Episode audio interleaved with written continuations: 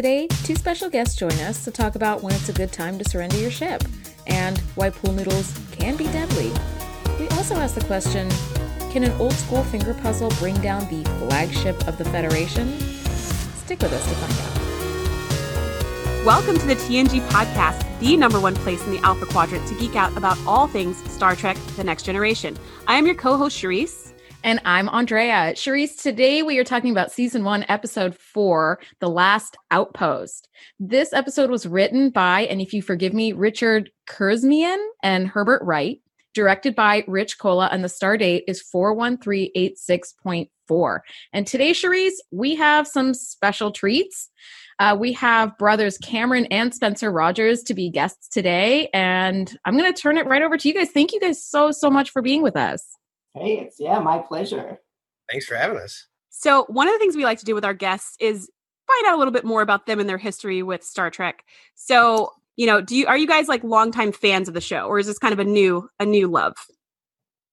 Spencer's a longtime fan. Like I'm I'm kind of more like the I conceptually like Star Trek as an idea. I uh-huh. like the kind of utopic viewpoint, but Spencer is like my encyclopedic knowledge of like episodes, characters, things like that. And then I use him to like connect with 3D artists who like TNG or, or just Star Trek in general, because that's a really common thing in that scene. Mm-hmm. I love that. Yeah, I, have been.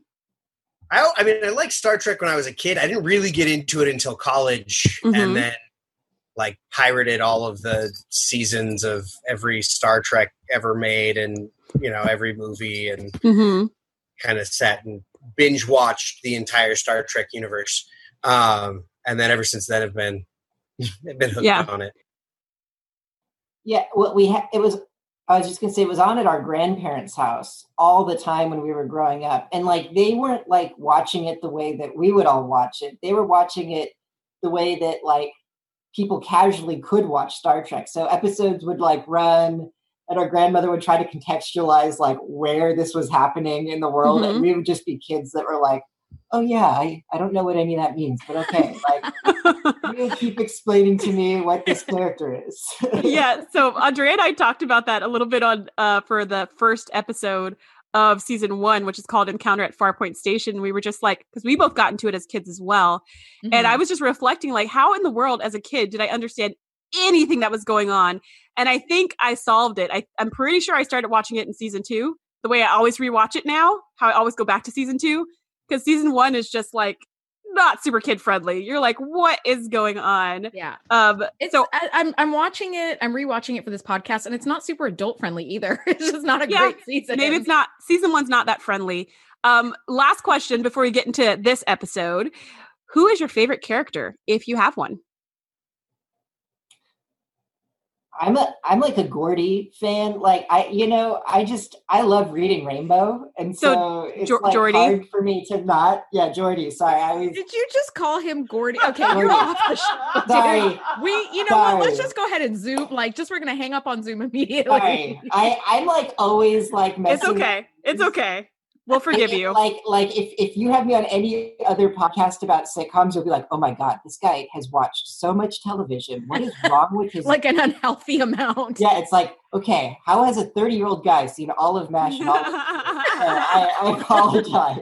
You know what? You're going to stay on the phone after the rest of everybody else hangs up, and we're just going to talk Golden Girls. So, oh, I, I'm, I'm, I can do that. he can. He can do Golden Girls plenty. All right, so Geordi, you're a big Geordi fan because he's awesome. Okay. Wait, was it the visor or was it just Geordi because it's he was the visor and LeVar Burton as reading Rainbow? I mean, reading Rainbow was like everything. everything. Yeah. So like it's hard to look past a cool ass visor and yeah, reading Rainbow, you know. agreed. Agreed. Spence. Uh, you know, it's a it's a toss up. There's a few of them. Um I mean, Picard obviously is is like way high up on the list. Um, That's cheating. Who doesn't love him? Only monsters. I'm like I'm dropping his name right now, but the the commander of Deep Space Nine. Yeah, I don't know. No, I gotta look it up at some point here.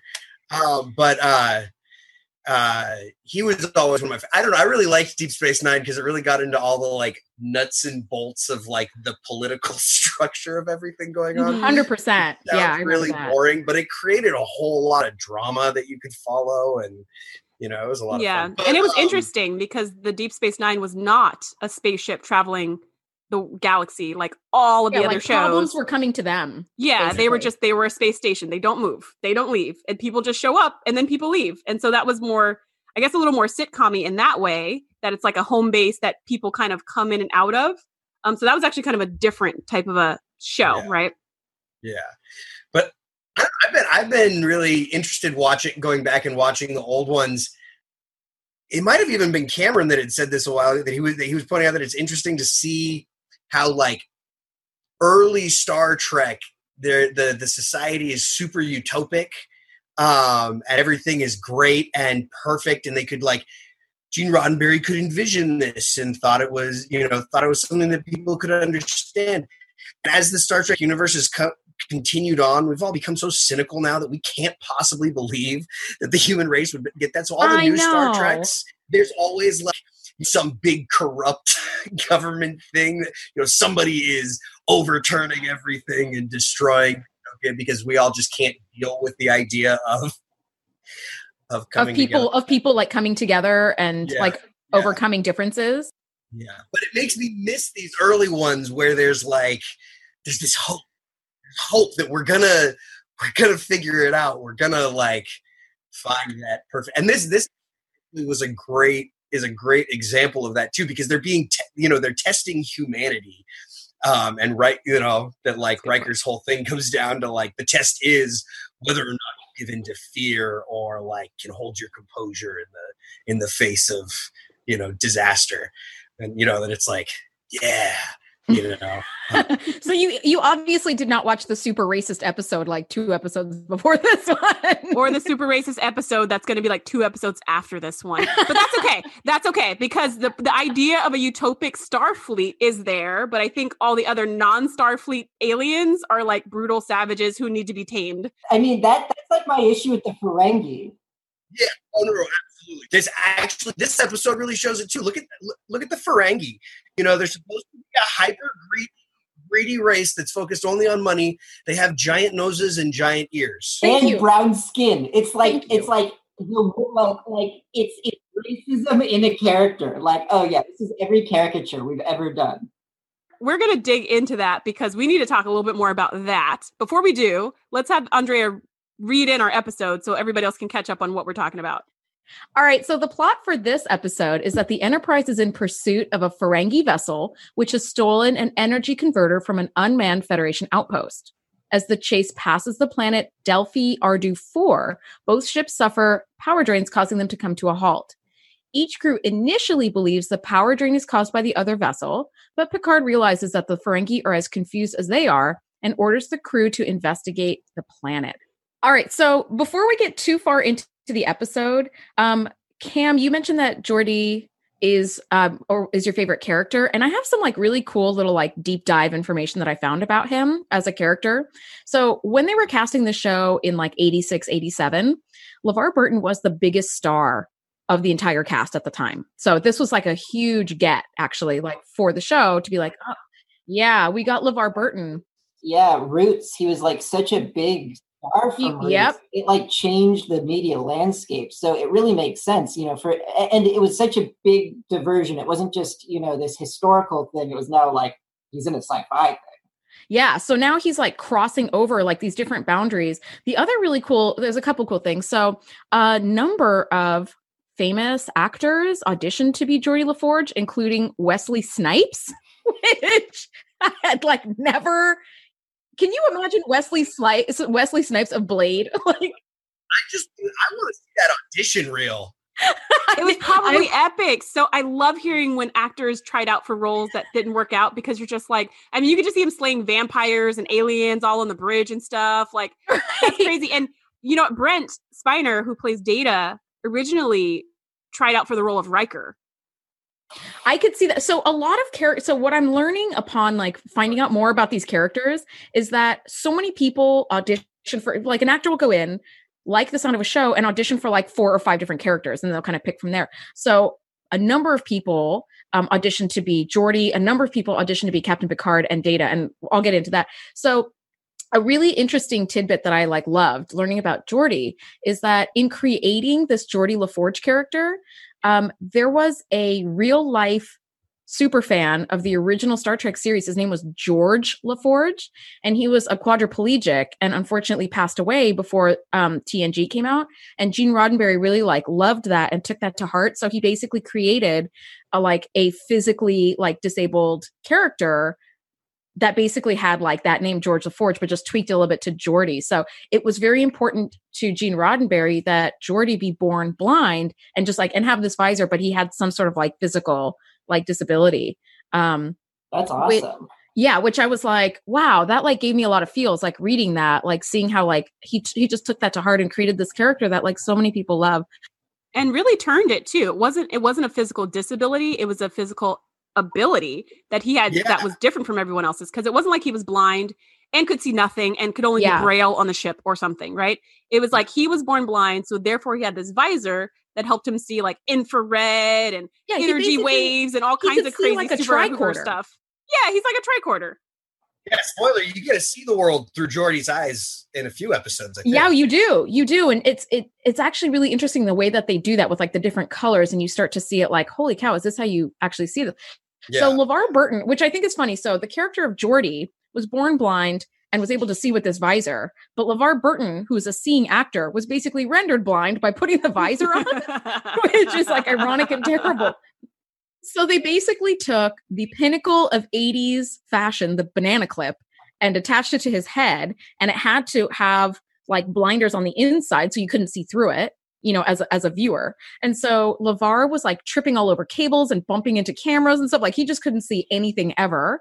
Um, and then in season two, way fun, they made it like this much heavier, like more sturdy thing that had to be screwed into the side of his head. So he had like a migraine for like 13 years or nine years or whatever, like wearing this thing. Yeah, they they basically put these little like panels on and then screwed the visor into the panels, which is just like, oh, poor LeVar like all right. So, anyway, back to this episode. So, the overall idea of meeting like a relic of an old civilization is so cool.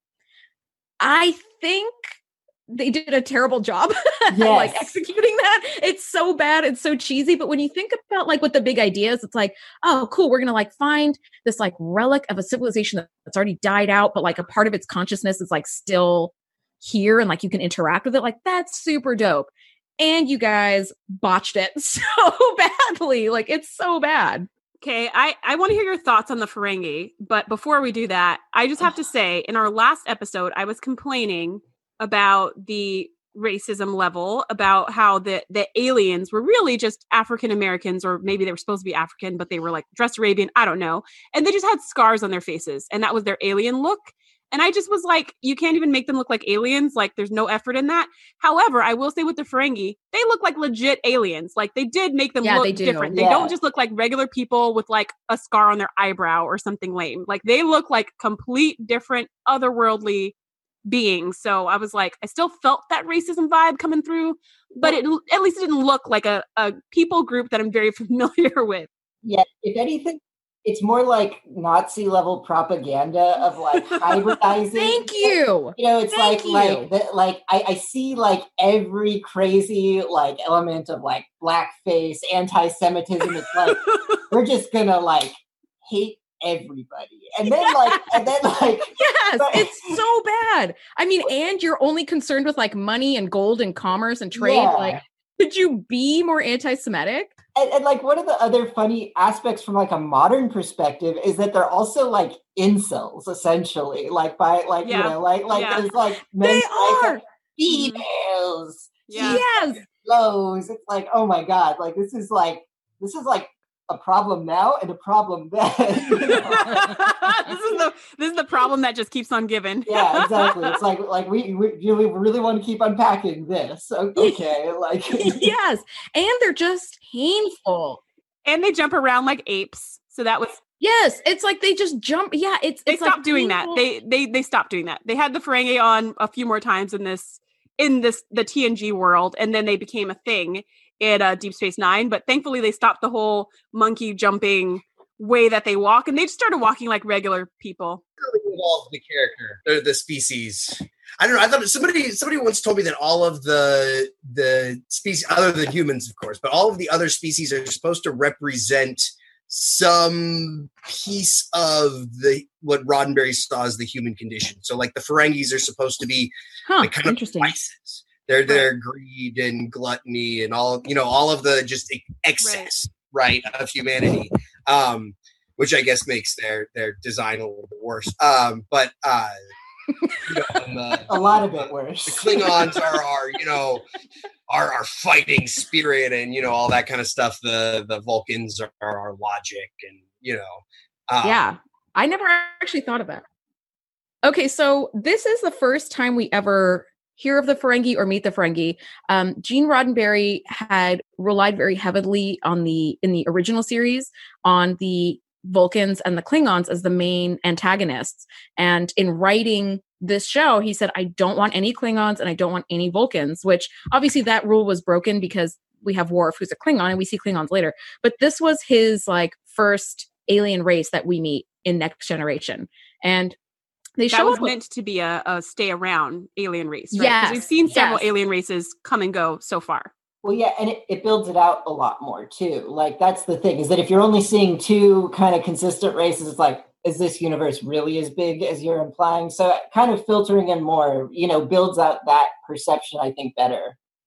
Well, I mean, and a, a lot of the drive, a lot of the plot drive from uh, uh, original series is about discovering the Klingons and what they're all about and learning about that species. So he kind of needed a new one too for you know, and the Ferengi end up being a big piece of that in in uh, Next Generation. Know, Mhm. They do they do make more of an appearance, I think, in Deep Space Nine. I Yeah. don't know off the top of my head, but I know that they're only in like a handful of TNG episodes because the producers couldn't quite find like a niche for them to like fill without being just like too comedic and like ridiculous, which they very obviously are in this episode. They're like unwatchably bad. Mhm. At least for me, like I kept looking at the timestamp, being like, oh, there's like 25 more minutes of this. Like this is so Yeah. hard. I mean, I think that's where I struggle with it is that like like there's a lot of parts of this episode that lack subtlety on a pretty intense level and with Yeah. I mean and even with like Riker and like like like the posing of them versus Riker in that situation where they're both just on these opposite ends of a teeter-totter that like doesn't really make sense like you don't end up walking away being like wow Riker was a really uh, stand-up guy because you're like, well, his opposition is clearly this like insane, like self-centered, like monkey creature thing that's like weirdly uncomfortable in every way, shape, and form. Why? Why is that? we don't like we don't like them, but they are. They set the bar real low there. Yeah. yeah, they Yeah. did. Well, Yeah. also, also, I just could not help but think how bad the halitosis must have been on those Ferengi because they're like, like mouth breathing everywhere. And I thought, Yeah. as an actor, it's like you're probably like, please, you know, please pack like extra sticks of gum or something before you have to shoot these scenes and like be breathing all over someone's face. Like it's just, I, I think that they're designed to be like repugnant, which they bring that across very well. But yeah, they're so one note. Like they lack like the um the Romulans. Like I love when we see Romulans in TNG because they are supposed to be the bad guy, but they have kind of logic on their side, but not always. Mhm. And they're more so Mhm. like they're more they're more multifaceted. Like the Right. Ferengi are just awful, greedy, right. chipmunky, like or, or sorry, like chimpanzee type. Like it's just Mhm. it's just uh, problematic all around. Yeah, I think the Romulans and the Cardassians and stuff, they make better villains. They make better, they're more round, well-rounded villains and they make a good adversary. Ferengis are not really an opponent. They're like a mosquito, right? They're like buzzing around. You're like, get out of here. And we're yeah. they yeah, so I think it's just like a different type of alien.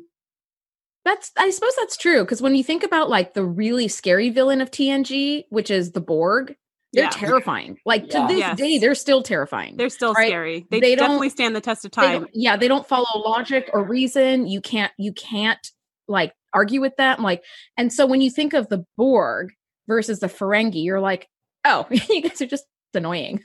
Yeah. you're just kind of a pest. I and I think my like the way I would have liked to see, you know, when they when they introduce the Ferengi in the show, you know, and they use that like I, I think it's such a ham job when they're like the Yankee trader kind of component. Yes. You know, ugh. like when they start introducing them, there's kind of this like mystery about them like like you're kind of expecting to kind of encounter this like roguish group that that maybe isn't representing themselves entirely at face value you know there's probably like another double cross in here somewhere Mhm. and so i think that's the letdown with them is that like you're expecting like some kind of cunning double Mhm. cross like from this. sophistication. But instead, it's just like a childhood prank, right? They show up and they just shoot them. There was no cunning. There was no secret. There was just like, hey, we beam down. Where is everybody? Bleh! And they just get, yeah, they just get shot with laser pool noodles, which was our first time seeing an alien weapon on the show. We don't see a lot of alien weaponry in the Star Trek universe in general. Like we do see some Romulan disruptors in Voyager, um, and maybe some space battles, but we usually don't see alien like weaponry at all, or alien scanning equipment, or any of that. Huh. This is our first time seeing an alien weapon, and it's a pool noodle, and I thought that was awesome. And they never bring them back, but they just have these cool little like pool noodles that where you just like whip it and boom, it zaps electricity at people. I was like, okay, that's neat. I like that electric pool noodle. That's kind of cool. But don't Um, go swimming with it. and it's it's the most alien of the alien weapons that show up. I mean, like the bat'leth is a little bit it's a little bit weird. But the sword, you know, like it's a- Yeah. and metal- disruptors disruptors are guns. Yeah, it's like you're right. This is like a whip. Yeah. yeah, yeah. This is like a weird, weird one. Okay. Well, let me let me steer us back towards the episode because then we're going to start getting super duper meta. At this point in the episode, you know, they are chasing down the Ferengi. They've gotten near this planet, and both of the ships have lost power. And one of the things that Picard does immediately is basically asking the Ferengi for terms of surrender, which really bothered me because in the first episode, Encounter at Farpoint, they meet Q for the first time and then immediately freaking surrender. it's like, wait, wait a second. Uh Picard, like, we learn more about him in like subsequent seasons, and he's not the surrendery type, but in Mhm. four episodes, he's already tried to surrender twice. it's like, should we have given you this starship? Like, do you know how much this ship costs? Like, and how many lives? Like, wait, no, no, you don't just give it up. they juxtapose that with um, Tasha Yar and Worf, who Andrea pointed out off camera was basically the same character. Um, as far as their response to things, Tasha Yar and Worf are like the same.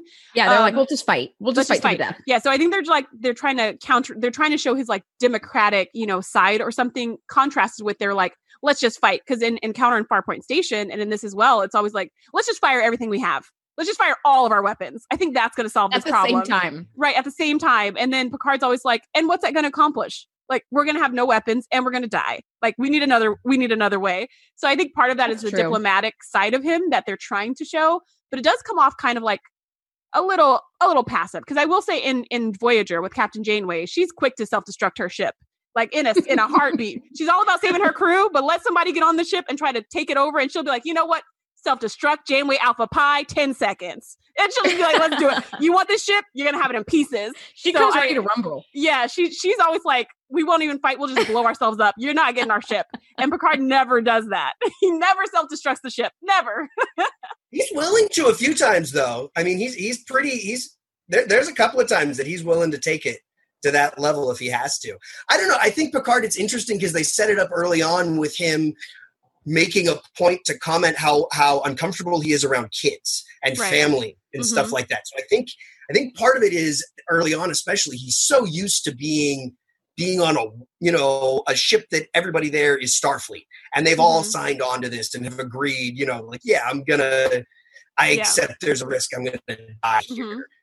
Um, but now he's on a ship that has family on it, and in the first episode, he makes a point to say that in that first um, in that first uh, uh, report, um, and point out this is the first time I've been on a ship that actually has a family that has families on it, and so he's now suddenly like, oh, oh God, if I if I charge in guns blaring, then I might get a bunch of kids killed. You know, and that's why he doesn't want kids on the bridge or anything like that. That's a reminder to him of what's on the line right now. You know, and I so think that's actually that's actually a really legit point because yeah, you're right. Like it's not a battleship where you're just like we came to play and let's let's do this. This is a like we have 1000 plus people on the ship, and a bunch of them are kids. So yeah. I guess the surrender does make sense. I do think it's pretty funny, like the way that they wrote that gambit playing out, where he's like, "We're prepared to accept your terms, or we want to hear your terms," and the Ferengi are like, "No, we're not going to surrender ever." It's like, wait, did you think? Yeah. Did I think? we got oh we were all we were both trying to surrender to each other like whoopsie yeah it, it, feels like a sitcom like level like yeah oh okay like the old switch well okay. as like as like a first time kind of watcher in this scenario like the funniest thing about it is that it's like like the lead up to conflict feels so like devoid of actual conflict mm-hmm. like like you know and i mean they're not hamming it up either. You know, like every time they get hit, it's caught by the shield, so you, you don't they don't move at all. There's like no response. But like yeah. you're looking at it from like a tension point of view, like as a first time watcher, it's kind of like, wow, not a lot is actually happening here, but I'm being mm-hmm. told a lot's happening, and they're worried. so like that's why it's a little hard for me at, at times. Where I'm like, okay, like I need a little bit more tonal push, you know. I don't know. I'm thinking about it a little bit too with this one he doesn't surrender right away actually he calls them up first and brings and talks to them about that they've that they've stolen this thing and they need to return it and they don't respond and it's not until deanna turns to him and you know and they're saying well why don't we try and contact him again and he says you know they're not responding to, we've tried that they're not responding to us and she says well you haven't told them anything they want to hear and That's so then true. turning around saying let's negotiate you so know i am i am not on average a big fan of Deanna Troy's character. Um, I think she's she's pretty one note in season one. I actually grow to really like her as a character a lot because there's a lot of growth like on her end and like an expansion of her role. Um, but Charisse and I often joke that like she doesn't really do anything of value in the first season, but she is the only one who goes, you know, in only paying attention attention to each other, we've sort of ignored what's going on in the planet or on the planet and like we might need to investigate that further. And then Picard goes, Oh, yeah. Yeah. Let's see. You know, and it turns out the whole problem is on the planet, which, mm-hmm. um, before we get to the planet, though, can we talk about data and the Chinese finger trap? Like, I. Oh. I still die laughing over that. Yeah, I was like, "Oh, come on!" So you, as you guys know, listeners, Data is my favorite character. Um, and all the characters are still being developed because it's season one. So none of them are super awesome yet. But in that scene, I'm just like, now I know good and well Data can pick up a freaking shuttlecraft with one hand. Why can he not just rip open this Chinese finger trap? I mean, unless he's trying to not break it, you know, because he knows there's got to be a, tr- you know, he but he's that's, that's in a meeting with his, but he is in a meeting with his superiors with his fingers stuck in a trap and instead of just breaking it and having the meeting, he's like getting distracted and can't follow his train of thought. And he can't even complete the conversation because his fingers are just so stuck. I was like, if anybody else did this, like I would maybe buy it, but also I'd be like, really? But data of all people. I'm like also also those uniforms don't have any pockets. Where the hell did you get a finger trap from? Did you bring it in from another room to be like, let me just bring this toy in with me well, to he's a already meeting? Stuck when he comes in the room. He's already stuck when he comes in the room. Um, oh, is he? so he was playing with this thing and then got called into a meeting and was like, ah, what do I do? oh no, what do I do? I guess I'll just go in the meeting. Maybe if I just yeah, keep my no, fingers under the table, nobody will notice. But he didn't. He didn't put his fingers under the table. He's doing this. He's been told the rules of this game. Are he's going to get his fingers out without breaking the thing, right? And now the other rule that's popped in is I've got to go to a meeting. So the solution that breaks neither of those rules technically is going to the meeting with the things on your finger still and trying to figure it out. And it's been, it's been, set up that this is a shit that those kind of shenanigans they get away with. I mean, think about the end of the the, the very last shot of the episode is them saying like, "Let's go," and Geordi's like, "Uh." okay this this to me is very problematic like i could see maybe you have your finger stuck in a finger trap i, I can't even believe we're having this conversation and you go to a meeting and you try to like subtly get your fingers out of there but you are literally on duty Geordi, steering a multi probably quadrillion dollar ship which needs fingers and you're sitting there playing on duty how did you not get demoted right then and there because he had no pockets he couldn't hide it no, he's knee wheeling it. I loved that moment. I did. That made me like his face was like, uh, like he was starting to get a little flustered and like i still yesterday i watched this episode yesterday for our recording today and i was still dying laughing. I thought it was the funniest freaking thing. Well and also he has this encyclopedic knowledge of alien cultures from you know that that humanity has never come in contact with but like mm-hmm. there's nothing in his brain that's like oh yeah this is like, like but like i know about this yeah i know about outpost that we've never come into contact with, but no, this thing, whoa. Alien technology. to know Data's creator, you know. That's true. Yeah, maybe he just maybe it wasn't maybe it was called yeah. the Japanese finger trap in Data's uh, processing unit, and he just couldn't. He didn't have the keywords. To, oh god, that killed me. Can we can we talk about just like big picture? Can we talk about our feelings about what's going on in the planet versus what's going on in the ship? Because while they're on the planet trying to figure out whatever's going on, they're being shot by Ferengi pool noodles and whatever.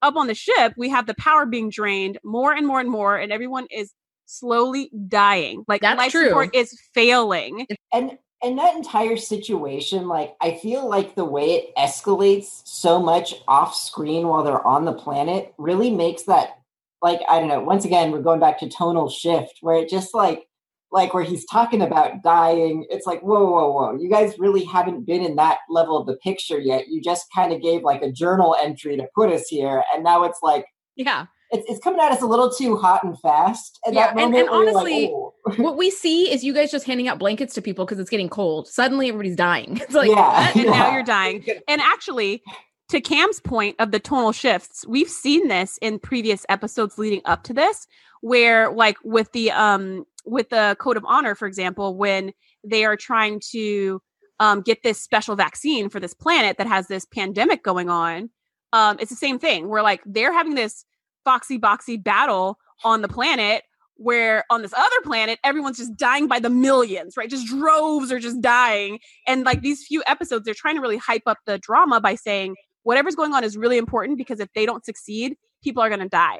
And not just one person but like the whole planet whole or like yeah, the whole exactly. ship or like the whole universe. They're doing this these big sweeps of like mass destruction as a subplot, which um was kind of a thing in the beginning. I think they they they kind of come out of that and make it a little more smooth moving yeah, forward. Yeah, because they're not good at anchoring that too well. Where like like it ups the stakes just too much, I think, too quickly, and you're just not brought there. It doesn't, know? yeah, it doesn't give us the opportunity to sort of arrive there on our own or be like guided there. We're just kind of yanked to that position and be like, oh, suddenly everybody's dying. Okay. No oxygen. Yeah. We're gonna die right now. Sorry. There's no oxygen. There's no and you're like, come on, people on the planet, like stop fighting with the Ferengi. Figure it out because everyone up there is dying. Yeah. Well, so so we're back on the planet. The the crystals are doing their thing, and then we see what basically looks like Space Wizard.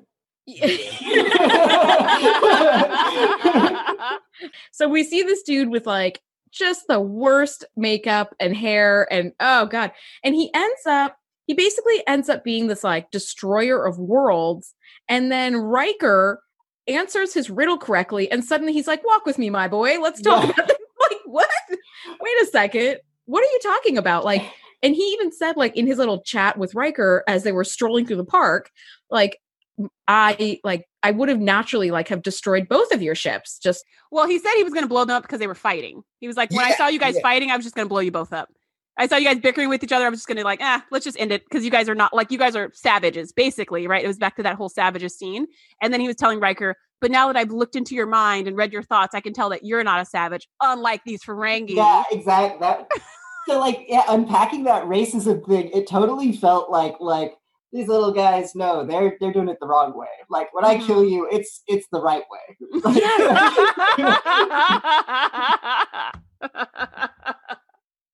Yeah and then can we say just one more thing that annoyed me about the ferengi that kind of annoys me because they keep this up for a while um is like the way that the ferengi speak where they're kind of like hello human you know like they have this really thick accent and i'm like they're the only aliens with an accent. Everyone else speaks perfect english because of the universal translator everybody speaks perfect English. That's true. The translator means you have no accent. like everybody speaks perfect English. Everyone sounds perfect to everybody else. So I was like, why are they speaking this like broken English type of deal? Like the Ferengi learned actual English. But why? Because even the people in the Federation don't all speak English. That's the point of the universal translator is traders. They want to be able to talk to as many different species as they can. Mm, I don't know. I don't actually I mean, know this. I'm just willing- kinda- I'm willing. I'm willing to put it out there. I just feel bad for the Ferengi because they're so stupid. I say this, they just suck. Yeah. They just suck in general. So you know what? Maybe they did learn English because they are traders and their existence depends on them being Yeah. able to communicate. So maybe I will say they developed Ferengi a lot better throughout the Star Trek universe because by Yes. the end of Ferengi, like by the time we get to DS9, by the time we have Quark, who shows up, who actually is in this episode, by the way, his name is Letek, but he is Quark, Exactly. like the the super famous, the one famous Ferengi um, that shows up later on. I do like those Ferengi. I think they're funny. I think they're interesting. They always add something spicy to the mix. Like yeah. they develop them into a character that's really fun. Um, they're just not there yet. Just like all of the characters are still getting their sea legs. They really pumped up like the subtlety, which I really like. It it wasn't Mhm. so black and white and so in your face. And I think it's more true to life. Like when you meet new groups of people or you you have different interpersonal relationships, it's not always Mhm. just in your face and black and white. Like it's multifaceted. And I actually really, really like that in later seasons or past season one. And I'm sorry that the reason that there was that shift in the show is because Gene Roddenberry became ill and had to like step back. But I think it Mhm. made the show endlessly better because it was like he was really trying to like force this idea of like this utopian society, but Mhm, people are more nuanced than that. And it became a lot of episodes Mhm. became really like cartoonish almost in their like attempt to like ram this like lesson down your throat. Well, guys, I feel like I feel like we kind of got to the end. I mean, like power is restored, everybody's fine, and we are we've lived to make it to another mission, which thank God, because this was not one of our know, good ones. Can, on, on our closing notes, can I also say thematically, the weirdest part about it is like, I think Star Trek does a good job of defining like what kind of conflicts are happening. And in this episode, there's like a lot of conflicts that aren't really well explained or Mhm. explored.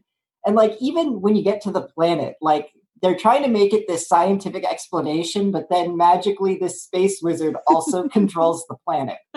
So like like I think that's like a really solid example of this episode's like very muddled idea of conflict and how to even how to approach it and then how to resolve it in a meaningful way. So Mhm. I don't know.